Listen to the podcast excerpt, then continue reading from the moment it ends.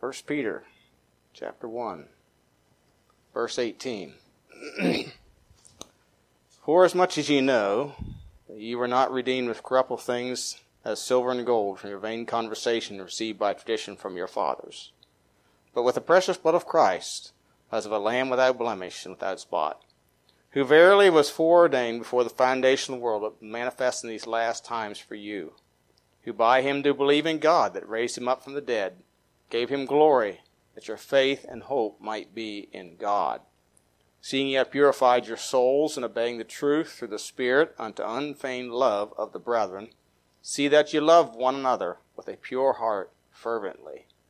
Being born again, not of corruptible seed, but of incorruptible by the word of God, which liveth and abideth forever.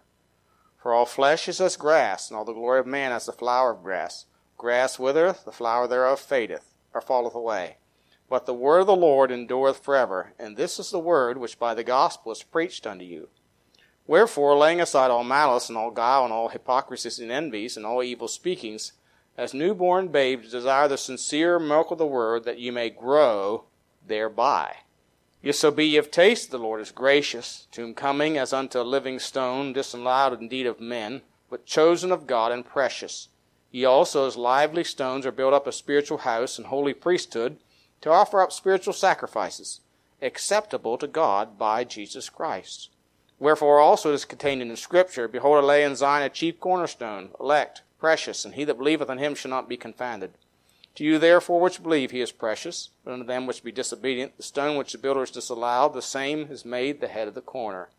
And a stone of stumbling and a rock of offense, even to them which stumble at the word, being disobedient, whereunto also they were appointed. But ye are a chosen generation, a royal priesthood, and holy nation, a peculiar people, that ye should show forth the praises of him who hath called you out of darkness into this marvelous night, which in time past were not a people, but are now the people of God, which had not obtained mercy, but now have obtained mercy. Dearly beloved, I, I beseech you, as strangers and pilgrims, abstain from fleshly lusts which war against the soul, having your conversation honest among the Gentiles, whereas they speak against you as evildoers, they may by your good works, which they shall behold, glorify God in the day of visitation. Now, tonight I'm going to do something a little bit different than I normally do. I'm going to look at three words in particular that are in this passage of Scripture know, grow, to show. If we didn't know so that we can grow, so that we can show. So that's the title of the message Know Grow, and Show. Let's pray. Heavenly Father, we do thank you again for the privilege and opportunity we have to open your precious word. I pray that you help us and give us understanding into thy truth. Help us to learn and grow in the grace and knowledge of thee that we might be better equipped to show forth, to be a reflection, to represent our Heavenly Father, and our Savior to a lost and dying world that is without hope without God, headed for a place called hell for all eternity. So, Lord, just give us understanding and encourage us and grow us. We pray in Jesus' name. Amen. You know, Proverbs 4:18 says this, but the path of just is as a shining light that shineth more and more unto the perfect day. It speaks about the principle that a just person should grow or should be shining for the Lord more and more as they grow in the grace and knowledge of the Lord Jesus Christ. And of course, to, to do that, to shine we have to first have some understanding. We have to have some knowledge. If you're going to do anything in the world, if you're going to, you know, do septic inspections or, or, or work at the city of Raleigh and the IT department, you have to have some knowledge about what you're doing. You have to have first knowledge so that you can actually go about that. And most places expect you to grow in that knowledge. In fact, if you want to be promoted, guess what's going to be required? Growth in that knowledge. so that you can be more effective in your service in whatever field you're in. The same is true in the spiritual realm. The Bible says here in verse 18 of chapter 1, For as much as ye know that ye were not redeemed with corruptible things, as silver and gold from your vain conversation received by tradition from your fathers, but with the precious blood of Christ, as of a lamb without blemish and without spot. How well do you know God? You know, the word know uh, has the idea of knowledge or understanding of a thing. Paul said in 2 Timothy 1.12, For I know whom I have believed, and am persuaded that he is able to keep me that, that which I have committed unto him against that day. Now, to understand or have a comprehension or a security in knowing that he was kept or secure by the power of God required first some knowledge of God. He had to know who God is. He had to know about the person of God. He had to know about the person of God. Uh, in 1 John chapter 5, verse 11 says, This is the record that God hath given to us eternal life. This life is in his Son. He that hath the Son hath life. He that hath not the Son of God hath not life. These things have I written unto you that believe in the name of the Son of God, that ye may know that ye have eternal life, and that ye may believe on the name of the Son of God. God, God's word is the record. It's the, it's the, the, the, the witness or the, uh, uh, testimony by which we are going to be judged and by which we understand and know God. It's the revelation of God to us. It reveals His person. And so, uh, we have to have, to have knowledge of God, we must have knowledge of the Word. Uh, you know, knowledge of salvation comes by the Word. Here in chapter 1 of First Peter it says, being, verse, verse 23, being born again not of corruptible seed, but of incorruptible by the Word of God, which liveth and abideth forever. So how can I know that I am saved? How do I measure that? by the Word of God. We measure it by the Word of God. That's our measuring rod, if you will. It's how we know. It's not, an, it's not based on my experience or my feeling or anything like that. It's based on the Word of the Lord that is, that is preserved for us. Uh, and of course, this, this, this testimony of God was given to us by men who who who were witnesses of those things, and uh, and you know, and they gave testimony of it. So we need to have this knowledge, but we need to have more than just a, well, I know that person. You know, probably all of you know who George Washington is. I mean, you know he was the first president of the United States. And probably all know that he was the general of the Continental Army, commander of the Continental Army, that his home was in uh, Valley Forge. No, it was in Mount Vernon. Um, just testing you there. You know, uh, you know, you know some things about George Washington, but how well do you know George Washington? You know, Paul said in Philippians chapter 3, in verse 10 that I may know him and the power of his resurrection and the fellowship of his sufferings, being made conformable unto his death. Now, Paul here is not talking about a casual knowledge. Oh, yeah, I know, I, I know who George Washington was. Yeah. Or I know who, um, you know, George Bush, President George Bush, I know who he was. You know, he was president some years ago. Um, he's not talking about somebody just, just met as an acquaintance. No, we're talking about somebody he knows closely, an intimate type relationship, where I know him. And he said, I want to know him and the power of his resurrection and the fellowship with his sufferings. I want to participate in the, a life that he desires and that pleases him. You know, how closely do you know the Lord? You might, I might say, you know, all of you know Bob Mitchell, Pastor Bob Mitchell. Okay? How well do you know him? Do you know where his home state was, where he was born? How old he was when he got saved? Or what sport he was a champion in in high school? How many children does he have? What's his favorite place to eat in this area? Probably most of you know that one. How old is he? What's his address? Where did he live before he lived and moved to Maine? Now, some of you could probably answer a lot of these questions, but some of you don't know many of them. See, some of us know him better than others of us do.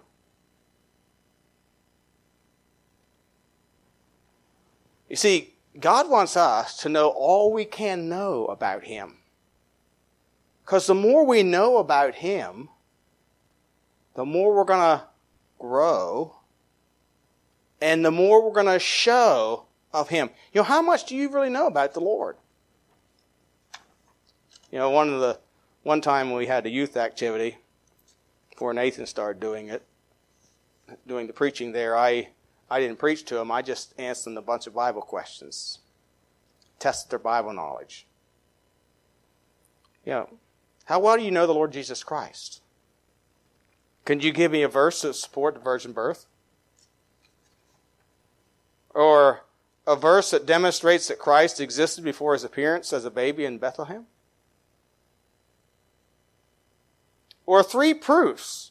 Can you give three proofs that he is the Son of God? That he is God? You know, you could say, well, the resurrection. Romans 1 4 said he was declared to be the Son of God with power by the resurrection from the dead. Of course, the miracles proved he restored life, he forgave sins. All those things indicate this is not just an ordinary man. This is God.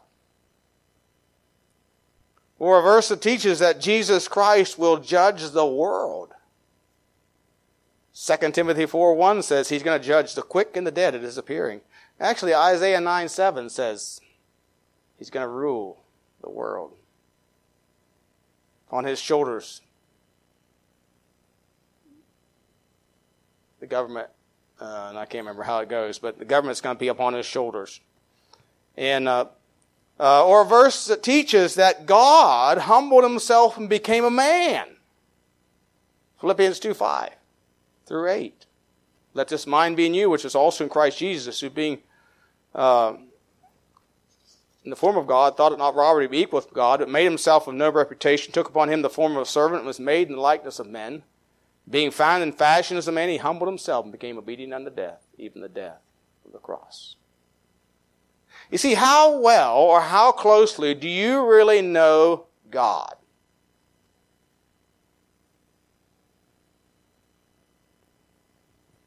You know, you don't learn about Him on TV or surfing the internet.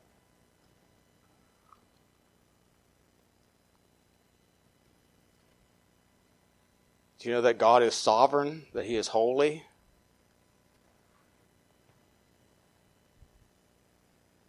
And to, to learn about God or to know about God, we have to have a desire or realize that we need to know about Him. Now, little Callan, and even Mia, I don't think, understand or know what it takes to grow. I don't think Mia's figured out yet that if I don't eat, I won't grow. I mean, sometimes we have to really, you know, push her to get it in there. But, but uh, you know, I don't think she's figured that out yet. But if we want to, if we want to grow in the grace and knowledge of our Lord and Savior, we have to spend time in His Word. We have to give attention to the preaching of His Word. But we need to spend time ourselves in the Word of God that we may grow thereby.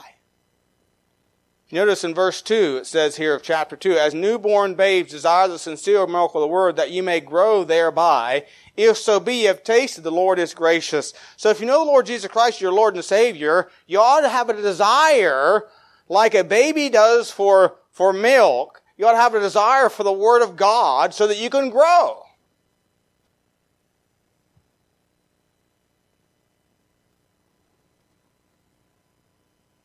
Actually, this is a command that Peter gives later in 2 Peter chapter 3 and verse 18.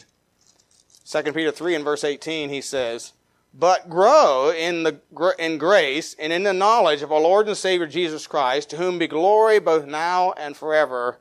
Amen. So we are commanded or instructed that we ought to grow. And so this requires, of course, that we spend time or gain knowledge of who God is. It's like sitting down at the table and there is the food that will make us grow, but you have to put forth the effort to put it in your mouth.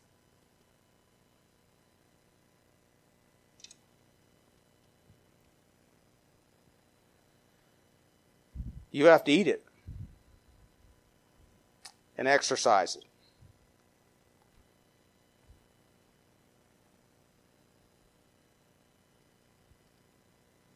You know, 2 Timothy chapter 3, verses 16 and 17 says, All scripture is given by inspiration of God and is profitable for doctrine, for reproof, for correction, for instruction in righteousness, that the man of God may be perfect, thoroughly furnished unto all good works you know, God wants us to be continually growing and maturing in our walk with the Lord. And of course, this requires that we spend time in His Word learning of Him, studying His Word. Uh, Ephesians 4, excuse me, Ephesians 4, in uh, verse 22 says that you put off concerning the former conversation the old man, which is corrupt according to deceitfulness, and be renewed in the spirit of your mind, and that you put on the new man, which after God is created in righteousness and truly true holiness. You see, as a sinner, an unsaved sinner, I had, I had learned the, uh, the conversation and the way of life of the old man. And that's what I followed.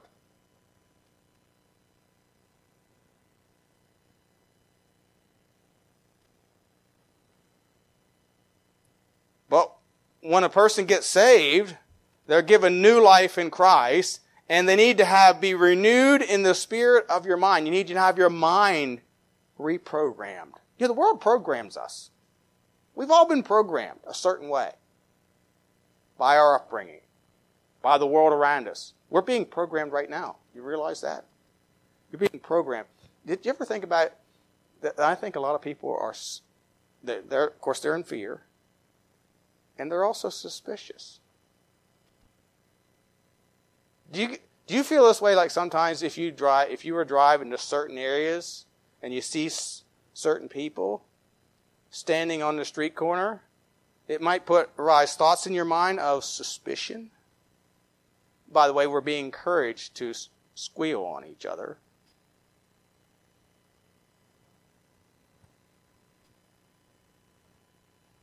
What are they doing? they're trying to program us into obeying all these orders and things that, you know, and follow a certain pattern and be pliable to those authority, the authorities that are over us that want us to control, want to control our lives. We're, we're being programmed. But you know, God has a program. He says, be renewed in the spirit of your mind that you put off concerning the former conversation the old man, which is corrupt according to deceitful lust, and be renewed in the spirit of your mind. And that you put on the new man, which after God is created in righteousness and true holiness. That wherefore put away lying. Speak every man truth with his neighbor. We members one another. Be angry and sin not.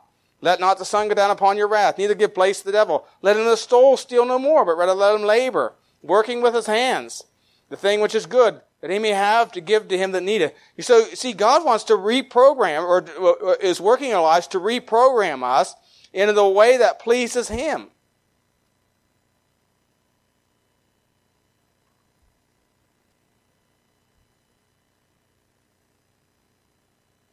And so, of course, this comes about by spending time in His Word, allowing the Word of God to fill our minds and to reprogram our minds. You know, to reprogram a computer, you have to put out the old and put in new stuff. Now, it's easier to do that with a computer than it is the mind. Obviously. A lot easier. Because we can't just pull everything out that we don't want there and get rid of it. You know, it's like the solution to pollution is dilution. Uh, we have to put in more good stuff and ask God to help us forget and overcome the bad. What's the reprogramming? And we do it by the Word of God. Psalm 119, verse 9 Wherewithal shall a young man cleanse his way by taking heed thereto according to thy word. Psalm 119, verse 11 Thy word is a lamp unto my feet and light unto my path. You see, the lamp reveals our surroundings, a light reveals the way in which we ought to go. It gives us understanding. Gives us understanding.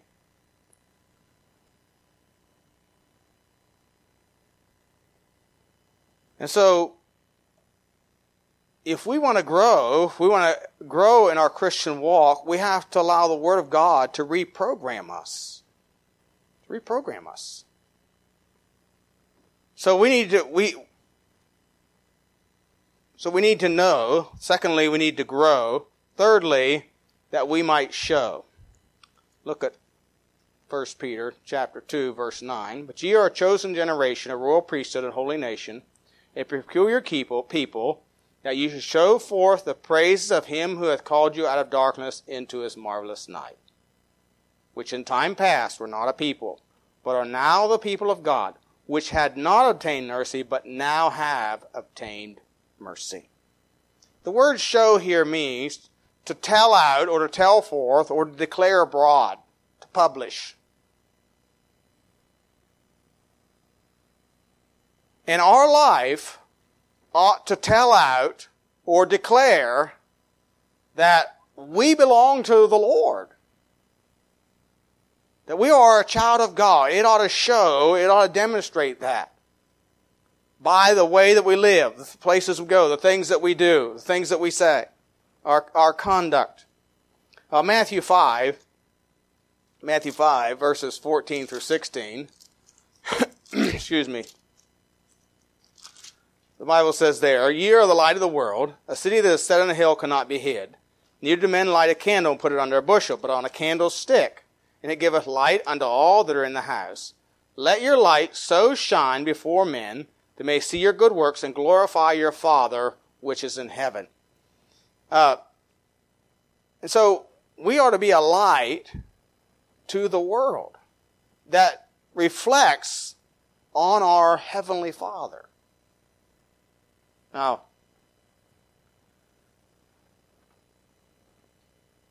as your children to reflect their parents.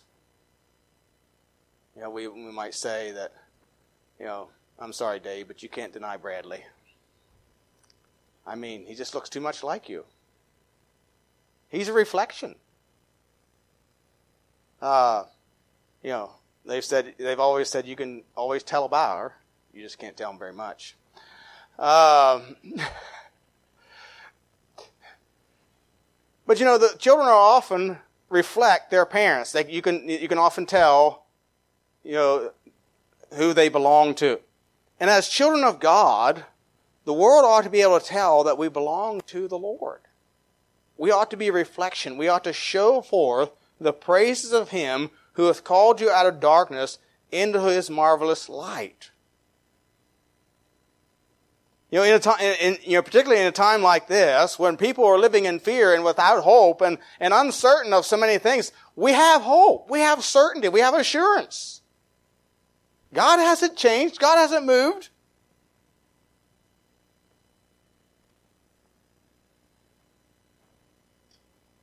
And we need to trust in Him. And of course, we do that by abstaining. We abstain from fleshly lusts. uh, verse 11, which war against the soul, having your conversation honest among the Gentiles, that is referring to the unsaved there, that whereas they speak against you as evildoers, they may by your good works, which they shall behold, glorify God in the day of visitation. You see, as God's people, we're to be known for some things. Second Corinthians chapter 3, Paul wrote to the church of Corinth and challenged them on this. And when, it, when he said in 2 Corinthians 3, verses, verses 2 and 3, Ye are our epistle, written in our hearts, known and read of all men, for as much as you are manifestly declared to be the epistle of Christ, ministered by us, written not with ink, but with the Spirit of the living God, not in tables of stone, but in fleshly tables of the heart. You know, they had just, this is, a, this is, again, understand, this is a church that he, in 1 Corinthians, he had called, said that you're, you're carnal and walk as men. And, you know, they, there was all kinds of wickedness going on in the church and division. And Paul wrote them to correct it, and they corrected it, demonstrating to the world that they were, they are the children of God. In other words, we aren't going to do any of the things like the world does anymore. We're children of God now. And they were demonstrating to the world that they were the children of God.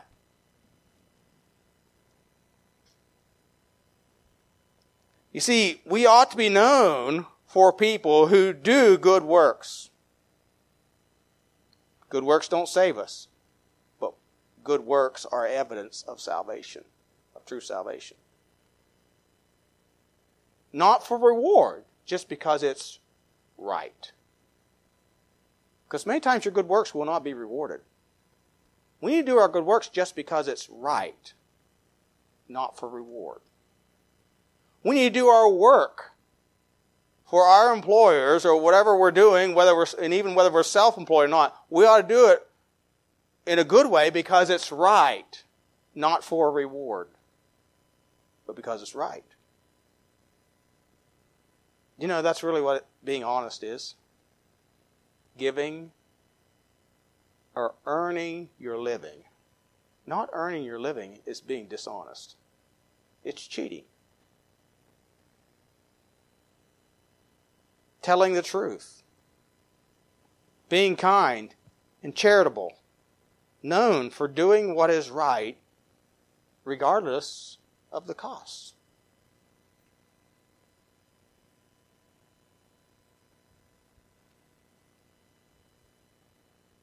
You know, having a filthy mouth or vile music. I remember quite a few years ago we had a guy, a couple guys working with us. We were replacing a, a big house roof over Wake Forest.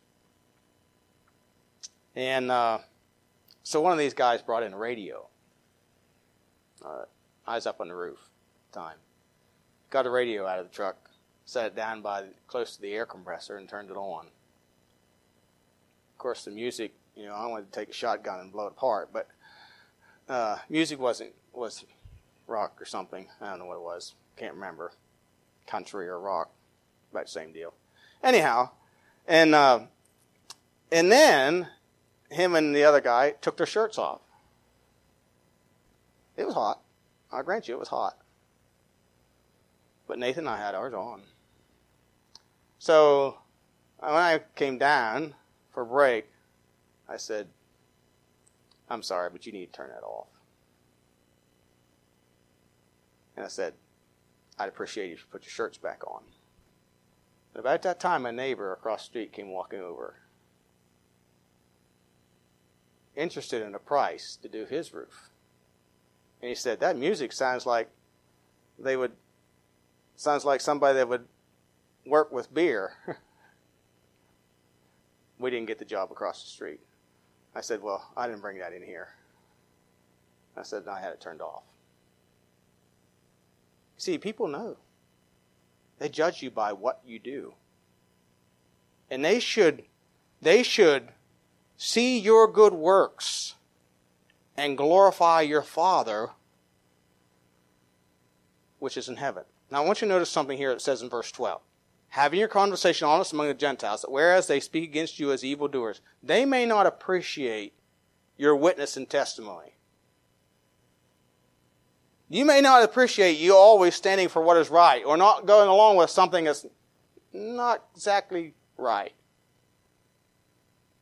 However, however, they will greatly respect you for it. Because notice what, what goes on said. They may speak against you as evildoers. They may not lie. They didn't, that one man in particular didn't like it that I told him to turn the radio off. And they didn't like it that I told them to put their shirts back on. Because they were used to working that way. However, it says here, they may speak against you as evildoers, they may by your good works which they shall behold glorify God in the day of visitation. Now what that means is, in the day when calamity strikes their house, or their person, or something happens to them, where, judgment or some catastrophe happens in this world, comes upon them, they're going to remember that you are somebody that had hope.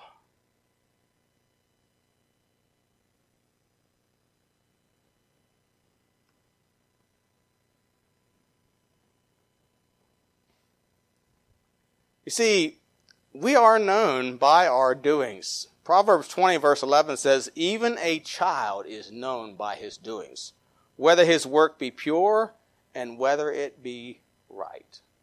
If a child is known by, and I think there's an implication there that it says even a child, that's implying that we are known by our doings. Even children are.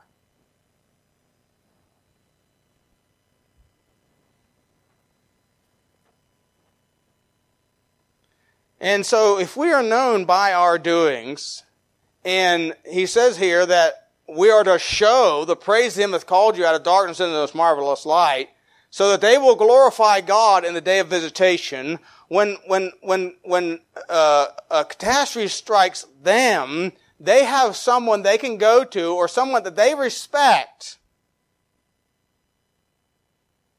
that they believe actually has a relationship with God they will remember and come to you for answers. The world doesn't have answers, they're without hope.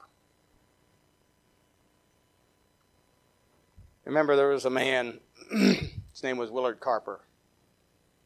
He uh, worked on appliances. And uh, he lived Milk Creek there not far off of Route 22. He's telling me one day about a neighbor he had. He's an alcoholic. He said I witnessed to him quite a few occasions, and he didn't. He didn't. He didn't want to hear. He didn't want to listen to me. He said then he had a heart attack. Ended up in the hospital. But he said he didn't call his drinking buddies. He called me. See, his drinking buddies didn't have any hope for him. They didn't have any solutions to his problems. They didn't have any answers for life and what he was facing death. But he knew Willard did. And see, that's what it means when it says, they may speak against you as evildoers. He didn't like Willard witnessing to him. But when calamity struck his life, he looked to Willard.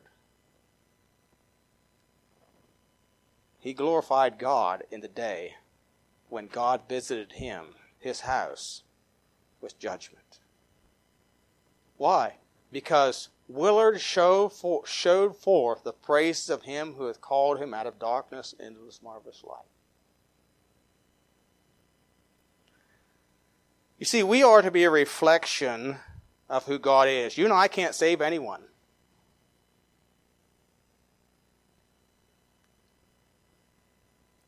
We can't give life and light to anyone.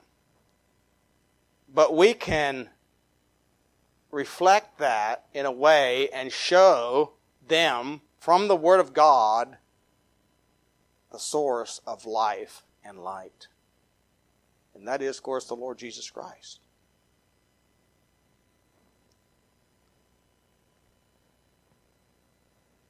When the Bible says that ye are the light of the world, he's referring to the fact that we are sort of like the moon. The moon doesn't give off light, it reflects the light of the sun. And we are to reflect the light of the Lord Jesus Christ to the lost and dying world. We're to show forth. We're to declare abroad. We're to publish the good tidings of peace. Not only by our words, but by our life, by the way that we live.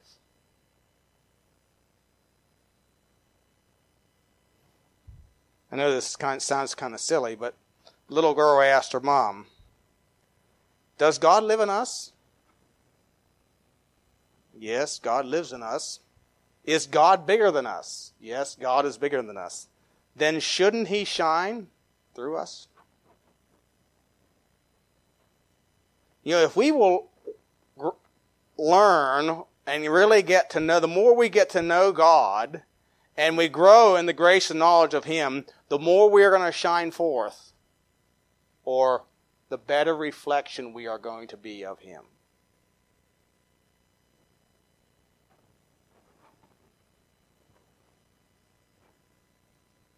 But that starts with knowledge.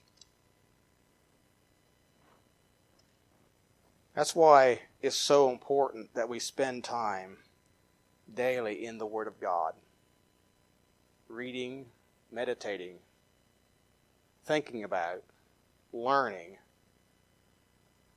from God's Word who God is, how He can direct, how we ought to conduct ourselves in a way that pleases Him, seeking to follow Him, allowing Him